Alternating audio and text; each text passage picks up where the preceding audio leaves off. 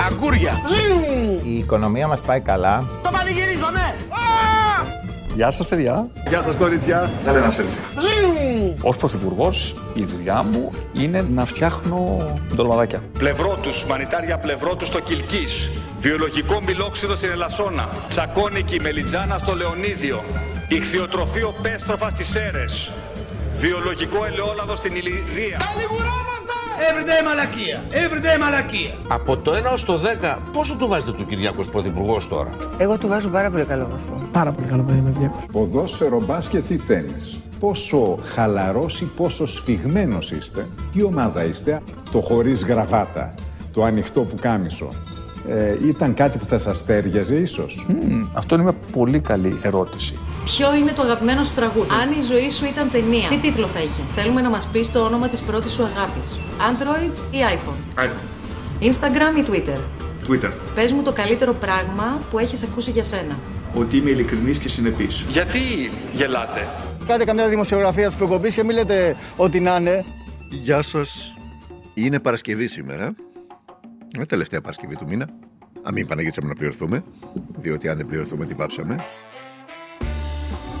Μην τα ξαναλέμε τώρα αυτά. Κάθε, κάθε πρωί την ίδια ιστορία. Είναι 28 Οκτωβρίου σήμερα. Χρόνια μας πολλά λοιπόν ε, να πούμε. Ήθελα να δώσουμε κάποτε σε αυτό το έρμο κράτος ότι του αξίζει από το βάρος της ιστορίας του. Έτσι. Δεν είμαστε αρχαιολάτρες, ή τουλάχιστον ο Μιλών δεν είναι αρχαιολάτρες.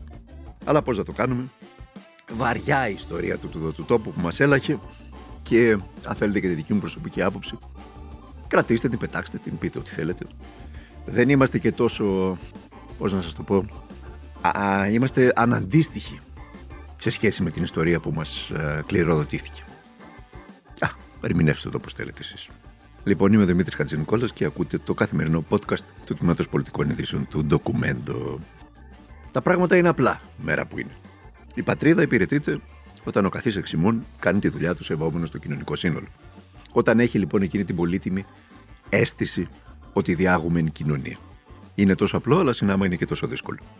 Και επειδή στην επικαιρότητα κυριαρχεί η υπόθεση Πάτσι, ε, είπα σήμερα να κάνουμε μια, να, να κάνουμε μια μικρή αναδρομή. Ε, να σας εξηγήσω με όσο πιο απλό ε, τρόπο μπορώ το πώς λειτουργεί όλη αυτή η πυραμίδα των λεγόμενων κόκκινων δανείων.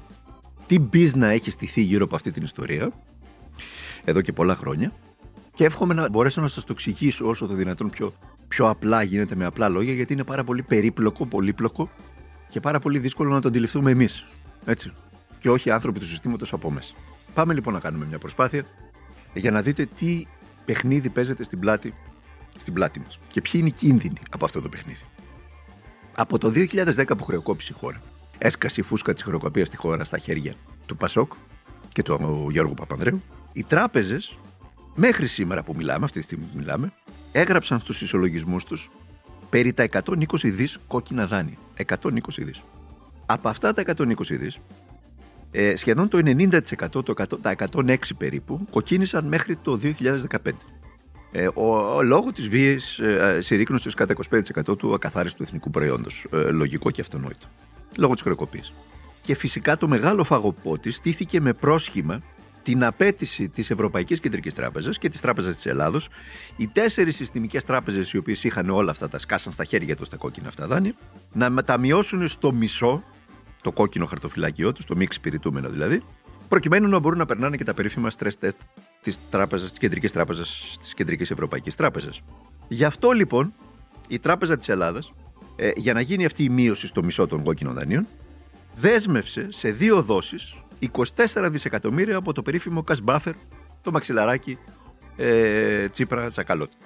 Με τη μορφή εγγυήσεων τα δέσμευσε αυτά τα 24 δις από το cash buffer που το συζητάμε πολλά χρόνια τώρα ε, με τη μορφή εγγύσεων που δόθηκαν με τα προγράμματα Ηρακλής 1 και 2 στις τράπεζες. Για να καλύψουν τη χασούρα τους από την πώληση κοψοχρονιά σε funds των δανείων αυτών. Έτσι, το καταλαβαίνετε. Όταν, όταν, όταν πουλάς, ας πούμε, για παράδειγμα, θυμηθούμε την υπόθεση Πάτσι, ε, ένα χαρτοφυλάκιο κόκκινων μη εξυπηρετούμενων δανείων ε, ύψους 60 δις, 4,5 δις, καταλαβαίνετε ότι υπάρχει μια χασούρα. Για να καλυφθεί αυτή η χασούρα, δόθηκαν εγγυήσεις από την Τράπεζα της Ελλάδας ε, με τα προγράμματα Ηρακλής 1 και 2. 24 δις, είπαμε, δεσμεύτηκαν από το περίφημο cash buffer, το μαξιλαράκι. Από τα λεφτά μας δηλαδή. Αυτές οι εγγυήσεις, αυτές τις εγγυήσεις που δόθηκαν και πήραν οι τράπεζες στα χέρια τους, οι ίδιες έσπεψαν να τις μετατρέψουν σε ρευστό. Πώς έγινε αυτό; Μέσω δανείων από την Ευρωπαϊκή Κεντρική Τράπεζα. Ετήθηκαν και έλαβαν δάνεια από την Ευρωπαϊκή Τράπεζα, δίνοντας ως εγγύηση τις εγγυήσεις που πήραν από τα σχέδια Ηρακλής 1 και 2. Από το περίφημο cash buffer δηλαδή. Η Εκουτού λοιπόν με τη σειρά της πούλησε αυτά τα δάνεια στη δευτερογενή αγορά σε άλλες τράπεζες και funds, τα οποία έλαβαν δάνεια από τράπεζες για να τα αγοράσουν. Μήλος, έτσι. Έχει όνομα στην, στην παγκόσμια αγορά αυτό, στην οικονομία. Μόχλευση λέγεται. Πάμε παρακάτω λοιπόν τώρα. Η πλήρη ευθύνη στην ημεδαπή του πακεταρίσματος των κόκκινων δανείων ανατέθηκε από την Τράπεζα της Ελλάδος, πάλι από τον κύριο Στουρνάρα, σε ένα fund. Ποιο ήταν το περίφημο fund? Το περίφημο PQH. Μέχρι σήμερα έχουν αδειοδοτηθεί από την Τράπεζα της Ελλάδος 107 παρακαλώ τέτοια funds με αξιολόγηση της PQH. Μέχρι τώρα πουλήθηκαν στα funds αυτά στο 3 με 5% της αξίας των δανείων, λέγε με πάτσες, συνολικές απαιτήσεις ύψους 80 δις παρακαλώ, από τα 120 που προείπαμε. 80 δις. Σε αυτά λοιπόν τα 107 funds συμμετέχουν και οι ίδιες οι τράπεζες, έτσι, που τους πουλούσαν τα κόκκινα δάνεια. Τα περισσότερα από αυτά τα funds είναι ταμπέλες. Με έδρα φυσικά την Ιρλανδία για ένα πολύ απλό λόγο, διότι η Ιρλανδία έχει 10% φορολογίας. Συνεπώς, ε, για να μην πληρώσουν εδώ ούτε φόρους, ούτε έμφυα, ούτε τίποτα, ε, τα φάνη αυτά έχουν μια έδρα ταμπέλα, όπως λέγεται, ε, στην οικονομική αργό στην Ολλανδία, σε έναν συγκεκριμένο δρόμο όπου υπάρχει μόνο ένα οίκημα. Τα γραφεία μέσα είναι κλειστά, κλειδωμένα, δεν υπάρχουν γραφεία επί της ουσίας και απ' έξω υπάρχει μόνο μια ταμπέλα που λέει το όνομα του φαντς. Του φαντ για, να, για, να, για να υπάρχει και μια έδρα φορολογική. Ε, και τι κάνουν λοιπόν τώρα τα, τα, τα, τα φάντα αυτά μέτρα την Ιρλανδία για φορολογικούς λόγους και μετοχικά κεφάλαια ε, ανύπαρκτα επί της ουσίας, έτσι, με ένα χιλιάρικο στείνεις μια τέτοια στην Ιρλανδία. Ένας δικηγόρος δηλαδή στην Εμεδαπή, το στείνει με ένα χιλιάρικο στην Ιρλανδία. Με το που παίρνουν λοιπόν την άδεια τα, τα, τα φαντ αυτά, τα 107 φαντ, τα, τα οποία πήραν άδεια στην Ελλάδα, πηγαίνουν και αυτά στη δευτερογενή διεθνή αγορά, NPL, και παίρνουν εγγυητικές επιστολές στο ύψος του 10% των πακέτων που θα διεκδικήσουν με εγγύηση την άδεια. Με την εγγύηση αυτή που παίρνουν από τη δευτερογενή αγορά στο 10% χτυπάνε το πακέτο που θέλουν στο διαγωνισμό έναντι της εγγυητικής που πήραν τζάμπα με προσφορά 3 με 5% του ύψους των κόκκινων δανείων που περιέχει. Το είπαμε αυτό. Ο κερδισμένος αυτός που θα λάβει το πακέτο, έτσι, δηλαδή ο κύριος Πάτσης για παράδειγμα, μεταπουλάει την απέτηση που κέρδισε στη διεθνή αγορά, στην ε, περίφημη αυτή NPLS, εισπράττοντας περίπου το 20 με 30% της αξίας των κόκκινων δανείων που αγόρασαν. Σας μπέρδεψα, το ξέρω ότι σας μπέρδεψα, αλλά έχει συνέχεια. Πουλάει λοιπόν στη δευτερογενή αγορά και αυτός το 20-30% της αξίας των δανείων, των κόκκινων δανείων που αγόρασε από αυτά που παίρνει. Πήρε δηλαδή με 4,5 εκατομμύρια 60 δις. Τα πουλάει στη δευτερογενή αγορά ε, 6 με 8 με 9 δις. Από αυτά λοιπόν καταβάλει το τίμημα στην αντίστοιχη τράπεζα, δηλαδή 4,5 δις, 4,5 ε, εκατομμύρια, 60 εκατομμύρια πήρε, τα πούλησε στη δευτερογενή αγορά γύρω στα 8, καταβάλει 4,5 εκατομμύρια το, το, το τίμημα στην, ε, στην τράπεζα και του μένει φρέσκο χρήμα 2,5 με 3 εκατομμύρια ευρώ χωρίς να κάνει απολύτως τίποτε και το κέρδος προκαταβολικά. Και φυσικά χωρίς να πληρώσει χρέος του, φόρους του, ξαναλέμε αυτό, η έμφυα για τα κίνητα αφού έχει έδρα την Ιρλανδία. Με αυτόν τον τρόπο λοιπόν, ορισμένοι έχουν στο χαρτοφυλάκιό τους χιλιάδες ακίνητα και έναν τεράστιο αριθμό πάγιων επιχειρήσεων ή αγροτών 20 αξίας. Θυμίζουμε τα χρέη της αγροτικής για παράδειγμα και τα κόκκινα δάνεια της αγροτικής. Και η ενυπόθηκη γη, έτσι, σε αυτά τα δάνεια. Με αυτά ακριβώς τα πάγια που έχουν στα χέρια τους, τα mega funds τύπου CVC Capital, στα οποία εργάζεται η κόρη του Πρωθυπουργού για παράδειγμα στο Λονδίνο, λαμβάνουν άλλα δάνεια για να αγοράσουν για παράδειγμα, λέω εγώ, τη ΔΕΗ ή τη ΛΑΡΚΟ όπως έχει γίνει στην Ελλάδα. Σας μπέρδεψα, έτσι. Είμαι σίγουρος ότι το έχετε χάσει. Μιλάμε για πολύ χρήμα και ακόμη περισσότερο αέρα κοπανιστό, φρέσκο, αεράτο χρήμα.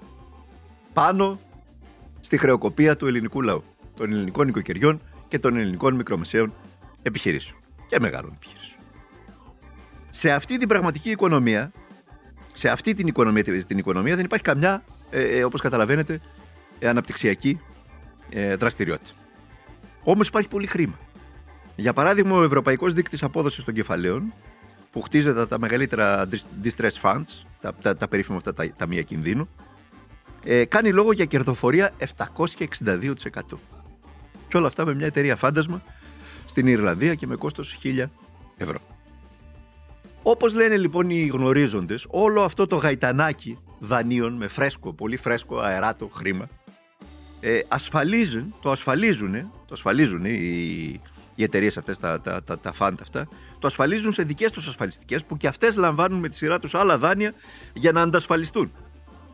Σε όλη αυτή την πυραμίδα που σας περιέγραψα, που τη χάνεις κάποια στιγμή, λόγω της ύφεσης και του πληθωρισμού, τους στάσιμου πληθωρισμού που επικρατεί πλέον στην, ε, στο, στον πλανήτη και στην Ευρώπη, αν καταρρεύσει μία, αν, αν, αν, λέμε, αν καταρρεύσει μία τράπεζα, μία μόνο, όλο το σύστημα θα καταρρεύσει. Όλο το σύστημα. Σας θυμίζω ότι για κάποιους που θεωρούν μακρινό το ενδεχόμενο και μη υπαρκτό, ότι ακριβώς αυτό συνέβη το 2008 στην Αμερική με τη Lehman Brothers.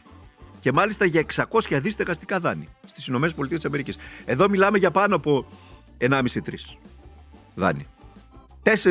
Τρεις φορές πάνω για την ακρίβεια από το σκάνδαλο της Lehman Brothers που βήθησε την, την Αμερικανική οικονομία στην ύφεση το 2008.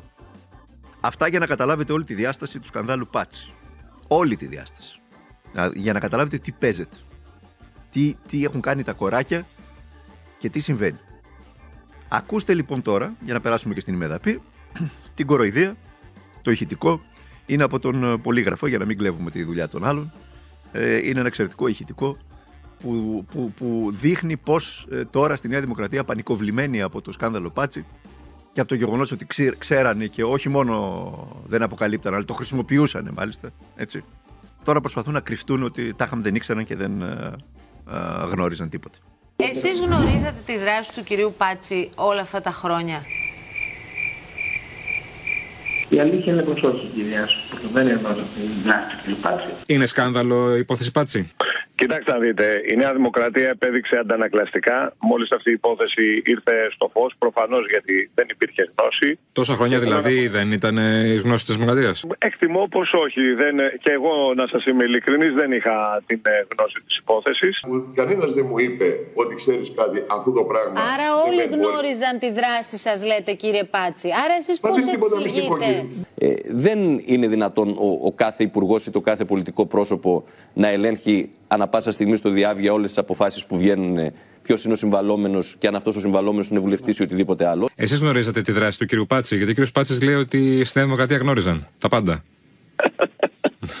εγώ, εγώ προσωπικά δεν γνώριζα ούτε τον κύριο Πάτση, ούτε τη δράση του. Η δραστηριότητά μου ναι. είναι γνωστή και ειδικά κάποιε από τις δραστηριότητέ μου έχουν καταγγελθεί πάρα πολλές φορές. Η ολοκληρωμένη και συνολική εικόνα για τις δραστηριότητες του κ. Πάτσι, mm-hmm. που προφανέστατα δεν συνάδουν με το βουλευτικό αξίωμα, δημιουργήθηκε προχθές από τις εξηγήσεις που έδωσε, οι οποίες ήταν και ανεπαρκέστατες. Αυτό είναι ξεκάθαρο. Αν αυτή, εικόνα, αν αυτή η εικόνα υπήρχε πριν ένα χρόνο, ήδη η απόφαση θα είχε ληφθεί πριν ένα χρόνο. Ξέφυγε στην uh, Νέα Δημοκρατία να κάνει την έρευνα εγκαίρως. Αλλά από εκεί και πέρα, από την ώρα που το αντελήφθη, έκανε, προχωράει η πλήρης έρευνα, η πλήρης διελεύκανση του θέματος. Εγώ άκουσα τον κύριο Κουμουτσάκο, λέει: Παιδιά δεν ξέραμε. Παιδιά δεν ξέραμε. Νομίζω δηλαδή ότι ένα πολιτικό κόμμα δεν ξέρει ποιον έχει στα στα ψηφοδέλτια. Άρα, άρα λέτε ότι το κόμμα σας το ξέρει. Αυτό, αυτό καταλαβαίνω. Όλη η Ελλάδα το ξέρει, μόνο το κόμμα το ξέρει. Αυτό ήταν. Κανείς δεν γνώριζε. Κανείς δεν γνώριζε τώρα. Όπως κανείς δεν γνώριζε και τον παιδοβιαστή στο Βύρονα, όπως κανείς δεν γνώριζε και τις δουλειές του Μαραβέγια που πήρε την πρώτη έγκριση για 4,5 εκατομμύρια ευρώ από το Ταμείο Ανάκαμψης και αν δεν πιάνονταν με τη γύρα στην πλάτη από τον Παύλο Πολάκη, να το πούμε και αυτό, μια χαρά θα τα ενθυλάκωνε είτε αυτά, είτε την επένδυση, είτε όσα έπαιρνε πουλώντας την επένδυση σε άλλους επιχειρηματίες και μέρες που είναι να κλείσουμε λέγοντάς σας ότι η ΣΕΛ σήμερα ανακοίνωσε ένα ακόμα γύρο ουρανοκατέβατων κερδών, μια που να ξαπάμε στην ενέργεια, τη τάξη κρατηθείτε παρακαλώ 9,5 δισεκατομμύρια δολάρια ουρανοκατέβατα κέρδη, ανακοίνωσε η ΣΕΛ. Και μετά κάποιοι πιστεύετε ότι υπάρχει περίπτωση να σταματήσει ο πόλεμος, ότι υπάρχει περίπτωση να καθίσουν στα διεθνή φόρα είτε ο εισβολέας Πούτιν, είτε οι Αμερικανοί, το ΝΑΤΟ, οι Δυτικοί και όλοι τέλος πάντων αυτοί, ε, να συζητήσουν, ε, να βάλουν κάτω ένα σχέδιο, να σταματήσει ο πόλεμος, να σταματήσει η ρωσική εισβολή στην Ουκρανία, να βρουν ένα μόντου βιβέντη ε, για να μην σκοτώνουν τον κόσμος πρωτίστως και βεβαίως δευτερευόντως ε, να μην πληρώνουν όλοι εμείς πολίτες. Δεν πρόκειται να γίνει για τον απλό λόγο που σας το είπα, η ΣΕΛ ανακοίνωσε 9,5 δις ουρανοκατέβατα κέρδη. 9,5 δις δολάρια. Ουρανοκατέβατα κέρδη. Λοιπόν, αυτά. Ε, χρόνια πολλά. Σας έκανε καρδιά περιβόλη αυτά που σας είπα. Χρόνια πολλά για τη σημειωμένα, να περάσετε καλά. Αν μας ακούτε, για παράδειγμα, είστε σε τριήμερο, τετραήμερο ή πενταήμερο, όπως γίνεται στη Θεσσαλονίκη, έτσι. Ε, να περάσετε καλά, να περάσετε καλά και το Σαββατοκύριακο που έρχεται. Και θα τα ξαναπούμε μαζί εμείς από Δευτέρα. Έτσι. Ε, μην ξεχνάτε και το ντοκουμέντο την Κυριακή. Έχουμε πολλά και διάφορα στο, στο ντοκουμέντο αυτής της Κυριακής. Να το αγοράσετε γιατί δεν υπάρχει άλλη στήριξη. Για μας μόνο αυτή είναι. Το δικό σας, τα δικό σας χρήματα που δίνετε για την εφημερίδα. Ε, ε, αποκλεισμένοι από παντού είμαστε. Αν δεν βοηθήσετε εσείς, δεν υπάρχει περίπτωση. Να συνεχίσουμε εμείς να κάνουμε τη δουλειά μας. Να είστε καλά, να προσέχετε τον εαυτό σας, να προσέχετε τους οικείους σας και να αγωνίζεστε για τα πάντα.